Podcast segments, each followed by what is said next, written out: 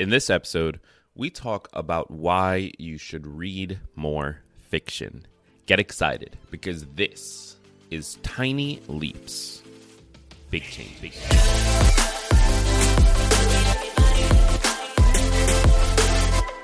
Welcome to another episode of Tiny Leaps.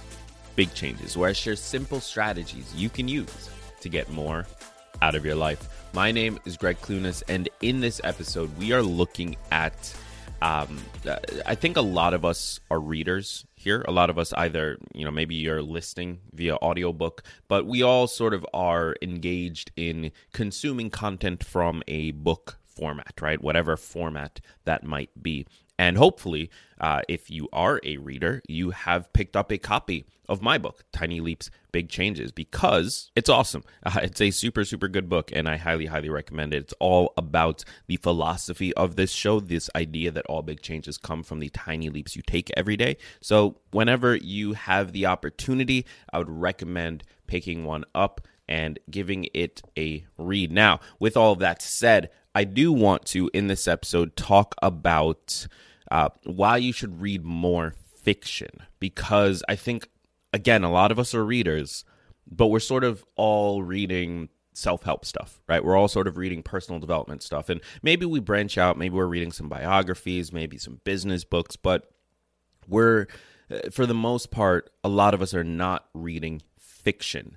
And I think that that's a shame. I, I, think that there is a lot that we are missing because we are not reading fiction. And so I want to talk a little bit about that. I want to share three big reasons that I think you should read more fiction. Um, this is coming from someone who tries to read fiction as much as possible. And uh, I think this is going to be a super valuable episode. So before we jump into it, let's talk about today's sponsor. How would you feel if you could save more than you ever have before without lifting a finger? Well, Empower helps you do just that. For starters, Empower has an automated savings feature. I simply tell the app my weekly savings target, and every day, Empower studies my income and spending and automatically knows when to move the right amount of money into my savings account where it grows with unlimited withdrawals and no minimums. It's called autosave. The app even holds me accountable for all my spending with easy budgeting tools and real time alerts to tell me when I need to rein it in. Empower also adds a nice human touch. Just text Empower's human coaches who are on standby to share personalized recommendations and steer you through whatever financial question comes up for you. So if you want to save more than ever before, you've got to check out the Empower app. And for listeners of Tiny Leaps Big Change, changes, you can get $5 for free when you use the offer code Tiny Leaps and you reach your savings goal. Visit empower.me slash tiny leaps for more details. That's empower, E M P O W E R dot me slash tiny leaps for more details.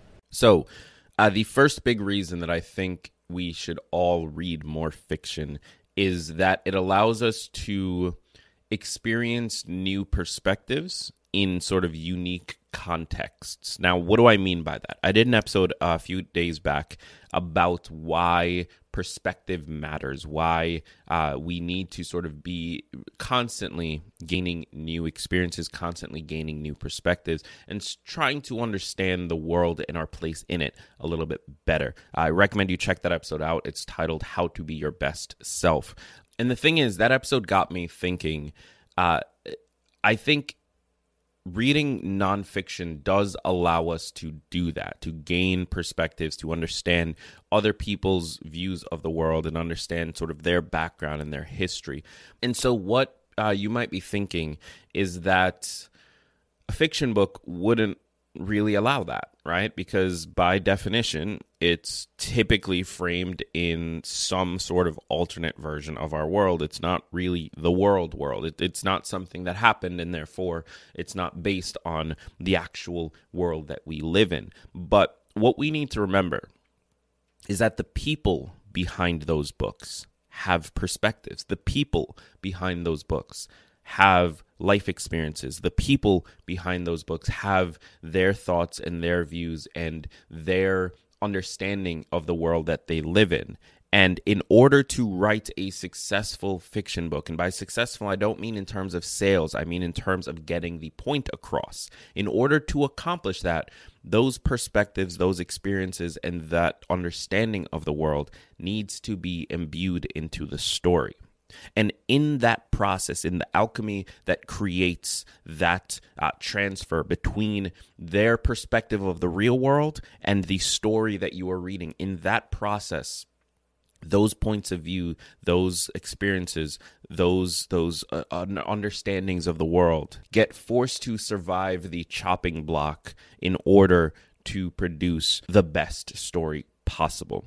And so, as you are reading fiction, as you are living vicariously through the main characters, you end up picking up things about your own world simply from reading the characters' experiences of their world. Again, because there are real people behind these books. There are real editors, real writers, real teams that have gone through this book, that have uh, laid their mark on it in some way, shape, or form. And that story has shifted in order for each of these people's perspectives to be added to it in some way, shape, or form. Now, some of it is more subtle than others. But when you read a book like The Hunger Games or Harry Potter or any number of fiction books, when you read a, a, a good story, you end up walking away not just with the feeling of having read a good story, but also a different perspective on issues that you might be dealing with, on things that you might be facing based on what the characters did and how the characters engaged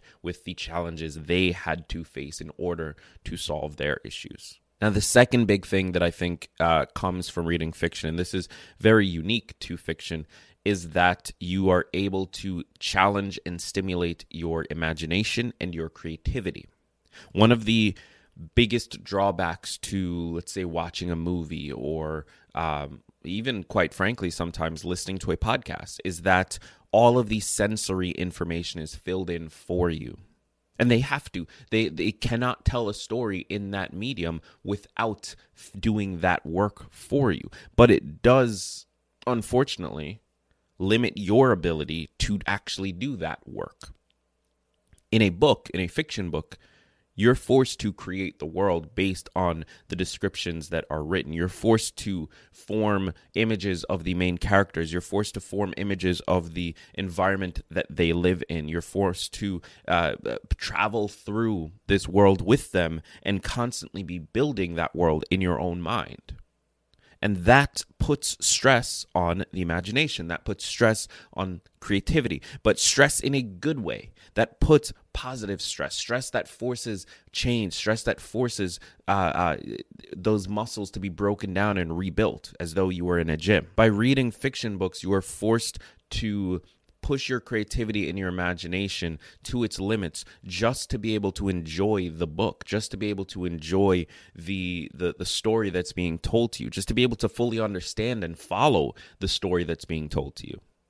You're forced to fill in the gaps that have to be left because of the kind of medium that it is and that's an interesting relationship with consumption because it forces you to have an opinion. Now, are you sitting there saying, Oh, I believe this about the book? No, but you created a character in your head based on the description. That is your opinion. That is who you believe that main character is. That is who you believe that uh, secondary character is. That is what you believe the world and the school and the thing looks like someone next to you is going to have a different interpretation of it. And you have to you're forced to while consuming this thing form your own opinion and use your imagination and your creativity to make that opinion in order to follow the story. There's very few if any other mediums that allow for that kind of strengthening of the creativity and the artistic mind.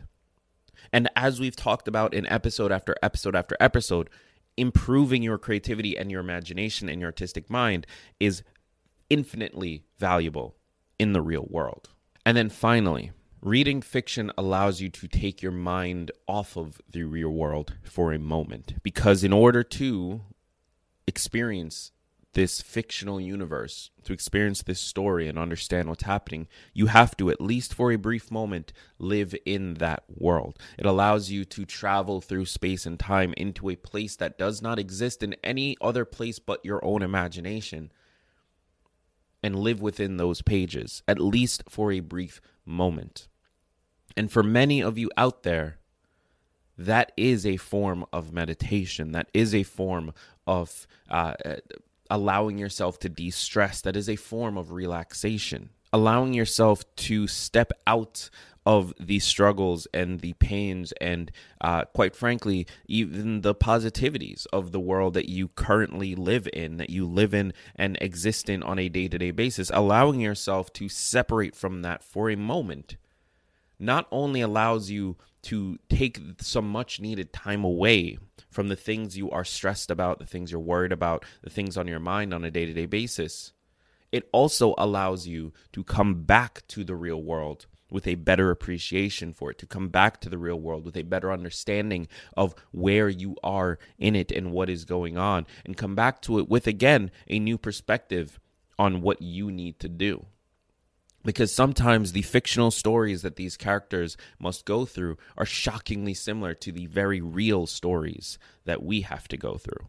So, for all of you listening to this episode or watching it on YouTube, first of all, thank you for being here. Second of all, I encourage you, especially during this time when we are all practicing social distancing, when we are all uh, uh, maybe separated, maybe feeling a little isolated, I encourage you to pick up that fiction book from your bookshelf. Order something new if you don't have something. Borrow something from a friend. Make sure you you you uh, wipe it down.